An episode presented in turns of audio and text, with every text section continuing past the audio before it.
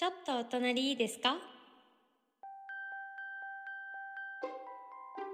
川上凛がお送りするポッドキャスト。ちょっとお隣いいですか？この番組はおりんこと私川上凛があなたのお隣にちょっとお邪魔して私の好きなあれやこれやの話を聞いていただくラジオとなっております。お隣いいですか？って言われたら断りにくいですしね。相席感覚で聞いていただけたら嬉しいです。ちょいとな。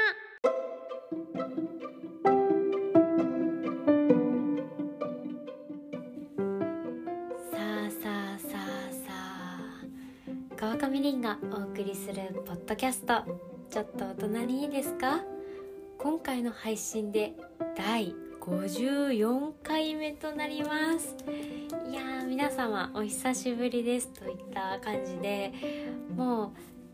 前回は2週間前ということでもうあのちょいとな1周年迎えてから隔週の配信になったんですけれどもあの今まで毎週毎週皆様のお隣にお邪魔していたかしていたせいかあのすごい期間がなんか1ヶ月ぐらい空いてる感じが体感するんですけれども。ということで今回はですねあの今回はですねじゃないまだ本題には入らないですよ。もう2週間も空いているので皆様に話したいことがたまりにたまっていて20分では足りず30分とかになっちゃう超大作になっちゃいそうな気がしているんですけれども今日はねなんと東京関東初雪となってます。雪が降っておりましていやいや2月が本気出してきたなっていう感じはするんですけれども雪が降ったらね宇多田ヒカルさんの「ファーストラブ聴きたくなっちゃいますよねということで私あのネットフリで配信していた「ファーストラブが思い浮かぶんですけどまだ一話も見ていないっていうねちょっと出直してこいっていう感じなんですけれどもその曲が流れてきたりするんですけれどもあの寒いじゃないですか。で寒さ対策といえばこたつでみかんだと思うんですよ。寒さ対策っていうかあの寒い時のお家の過ごし方っていう感じなんですけど私はまだもう先月末に引っ越してきたばっかりなのでこたつまだしもあの何にもないっていう状況なので今こたつでみかんは夢のまた夢みたいなシチュエーションで生活しているんですけれどもそうこたつでみかんででみかんの食べ方最近面白いなっていう話がありましてちょっとみかんについて話したいなと思うんですけどみかんについてって言ってもねねあんまり広がらないだろうっていう感じかと思うんですけれどもこの前先週かな会社の同期とお昼ご飯を食べようみたいな。でみあの彼女はお弁当を持っててじゃあ私じゃあおにぎり買ってくるねみたいな感じで集合して。でおもむろに彼女が巾着からみかんを出したんですね。おおみたいな。実家みたいって思いながらみかんで食後に食べるみたいな。で彼女の実家からあの送られていっぱい送られてきたから持ってきたんだみたいなえ、いいなみたいな話をしててご飯食べててでふと横を見たらおもむろにみかんを剥き始めるんですけどみかんを小部屋みたいなアパートみたいな感じで剥き始めてで私と全然みかんの剥き方が違かったんですよ。なんかみかんごと割るみたいな。みかんと皮一緒になんか4つの部屋ができてこうやって剥くとなんか白いところが少なくて美味しく食べれるんだよとか教えてもらってえーとか言ってちょっとなんか生まれた地方によってみかんの剥き方って違うのかなってちょっと考えたんですけど私はでもなんか全然多分普通の剥き方なんですけどヘタがついてないお尻の方から剥いてってもう普通に皮と身を別々で剥いてって食べるみたいな。えこれ結構なんか一般の人はこの食べ方なのかなと思うんですけど彼女ちょっと面白い食べ方してたのでうわこういう食べ方もあるんだっていう発見があったっていうこの冬の話っていう感じなんですけれども。でそれとちょっと先ほどもこたつがないよっていう話しましたがそう引っ越しをしましてね以前もちょっとだけお話しいたしましたが荷造りと荷造りじゃないわ荷ほどきかはいろいろ終わってまあ生活できるぐらいの感じにはなっているんですけれどもまだ全然足りないものが多くって発展途上のお家に今住んでます。段ボールもまだまだあるぜって言った感じでね。みんな引っ越した時って1ヶ月2ヶ月って全然部屋完成しない状態で過ごしますよね。でなんかね徐々に徐々に完成できればなと思ってるんですけど。あとはなんか電気の更新とか水道ガスとかそれこそ w i f i とか。もう私はもうそういうのにすごい弱いからやってもらっちゃったりとかしているんですけど。なんかそういうのも含めて引っ越しっていうのは大変だなと思います。ということでマヨキはこちらで終わりにしてちょっと本題に行きたいなと思うんですけれども。そういうことで今日お送りするテーマ発表いたします。今日のテーマは韓国が私を呼んでいるです。あーということであの皆様旅の調子はいかがでしょうか？あの2023から動きやすい日常が戻ってきたじゃないですか。なんか私はまだ国内しか行ったことない。まあコロナじゃなくてもあの台湾とかにしか行ったことがなかったんですけどなんかインスタ開けばみんなヨーロッパ行ってたりとかいろんなとこ行ってていいなと思っているんですけれども。そう。私はまだ飛行機とかも乗っていなくうずうずしておりまして私はここに行けてないんですよ。行きたいんですよ。それが韓国ソウルです。結構なんか東京トゥーソウルって意外と2時間とかもう本当に九州とか日本国内の旅行よりも下手したら早く着くんじゃないかとか結構なんか格安の航空会社で行ったら1万円そこそこで行けるんじゃないかっていうぐらいの価格帯で行きやすい海外だとは思うんですけれどもそう私全然行けてなくってでそれがなんか行こうと思った時にトコジラミだかなんだか虫が発生するみたいな。で洋服でついてなんかそれを持って帰ってきちゃったら繁殖がすごいから家の中もなんか虫だらけになっちゃうみたいなすごい怖いなんか TikTok とかニュースとか聞いてみたりとかしてなんかそそいつらはなんか100度のお湯をでなんかグツグツしないと死なないみたいな。怖すぎとか思いながらなんかそういうこともあって行けずじまいだったんですけどなんか最近友達も韓国行くんだとか言ってる方とかもいたのであいいなと。なんか韓国熱が再熱してきたなと思ってます。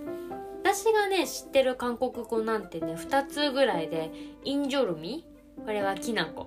なんか먹방ご飯を食べる動画でなんかきなこ餅を食べててその時に인절미 인절미っていっぱい言っててそれで覚えました。であと小熊。これはさつまいも。私はさつまいもが好きなのであの韓国語でもどう言うんだろうって前調べた時に Google に小熊って言われたのでそれで覚えてます。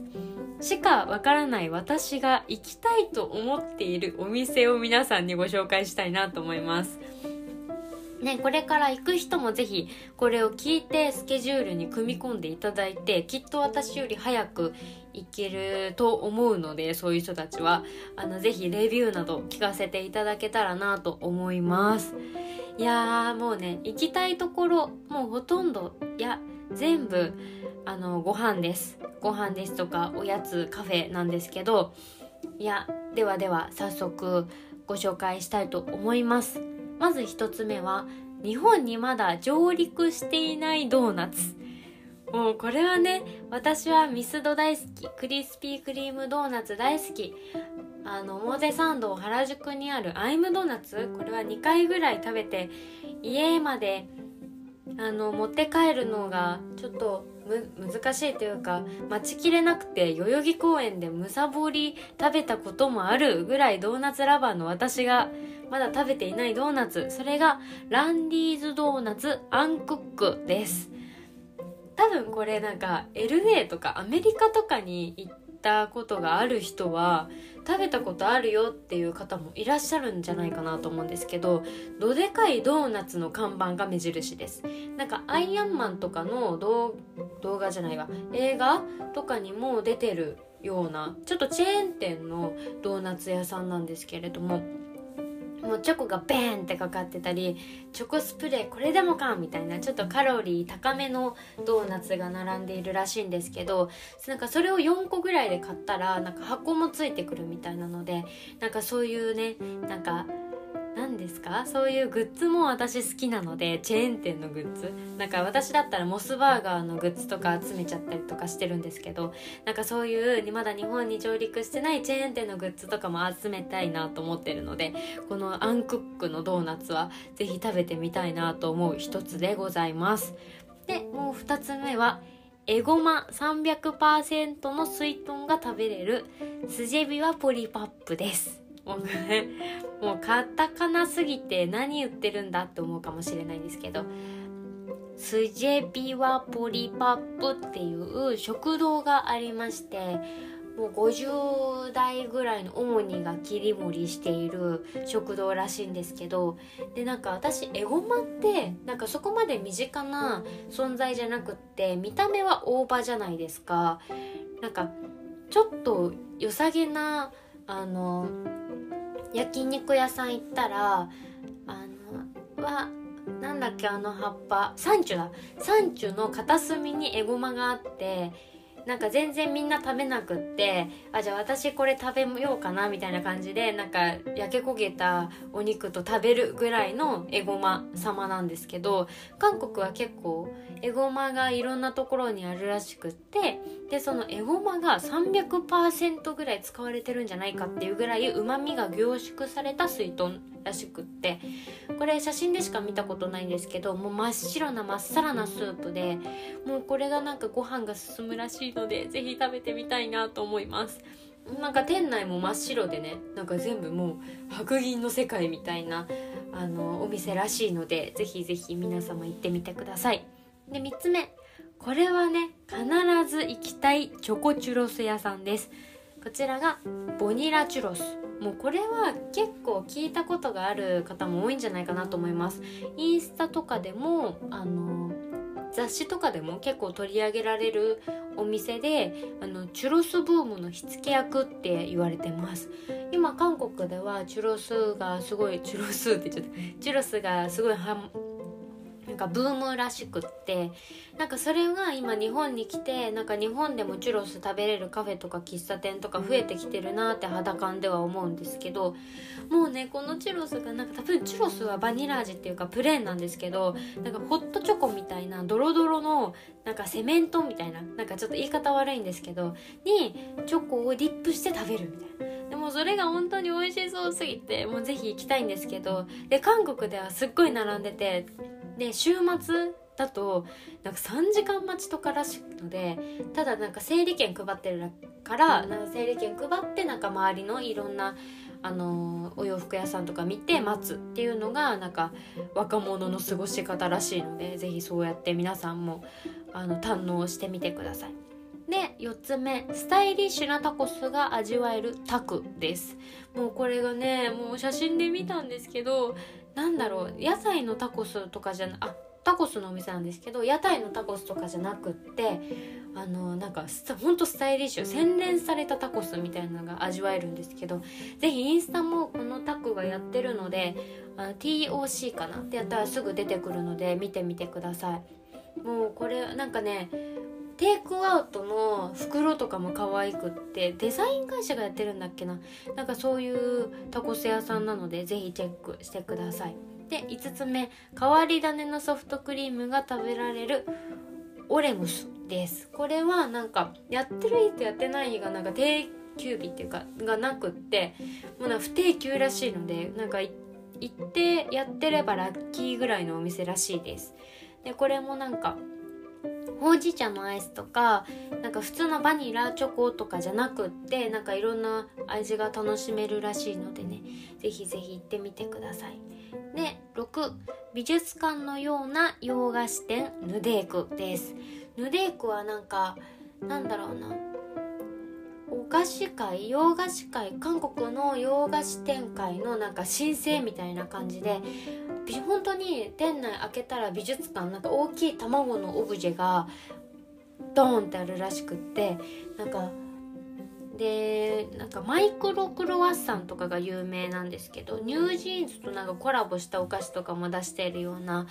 結構新しめの洋菓子店なのでぜひぜひここもチェックしてください。で最後7つ目中国茶のカフェオトペ。トペじゃないトーベです。トーベみんなトーベです。なんかなんだろう韓国のあのお店ってなんか中国茶とか台湾茶のお店って少ないらしくってなんかスタバみたいなコーヒースタンドみたいなところが多いらしいんですけど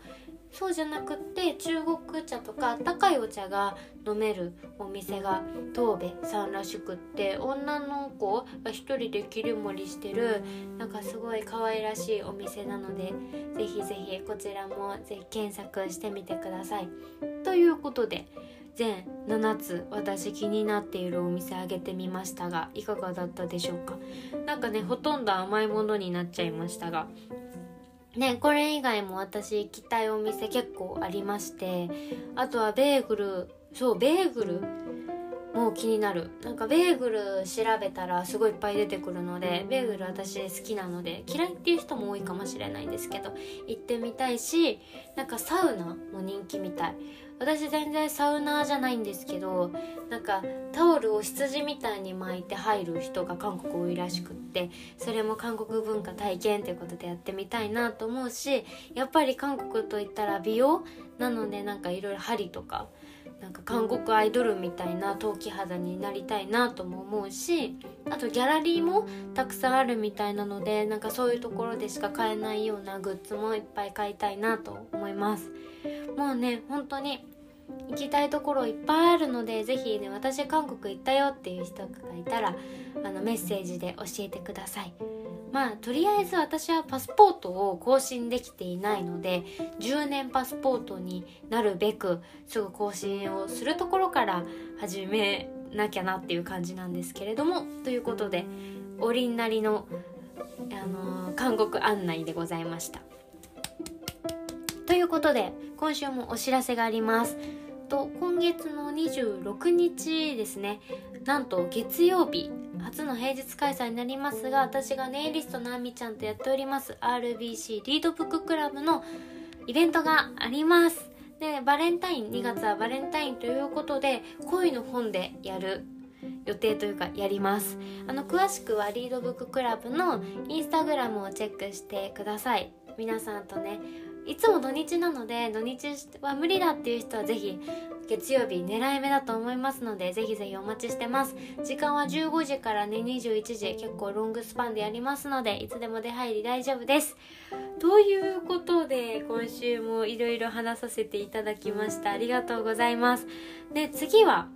なんと2月の21ということでバレンタイン過ぎとるやないかっていう感じなんですけど私これから友達とバレンタインのチョコを催事イベントポップアップに行く予定とかもあるのでなんかこういうチョコ買ったよとかこういうもの作ったよっていうバレンタインの回にできればなと思ってます。ぜひぜひ第次の55回もお楽しみにということでちょっとお隣いいですか？は各週水曜日9時から配信しております。また皆様からのお悩み悩みなど私に聞いてみたいことのメッセージもお待ちしております。メッセージはちょいとなのインスタからお願いいたします。さてさて今日のテーマは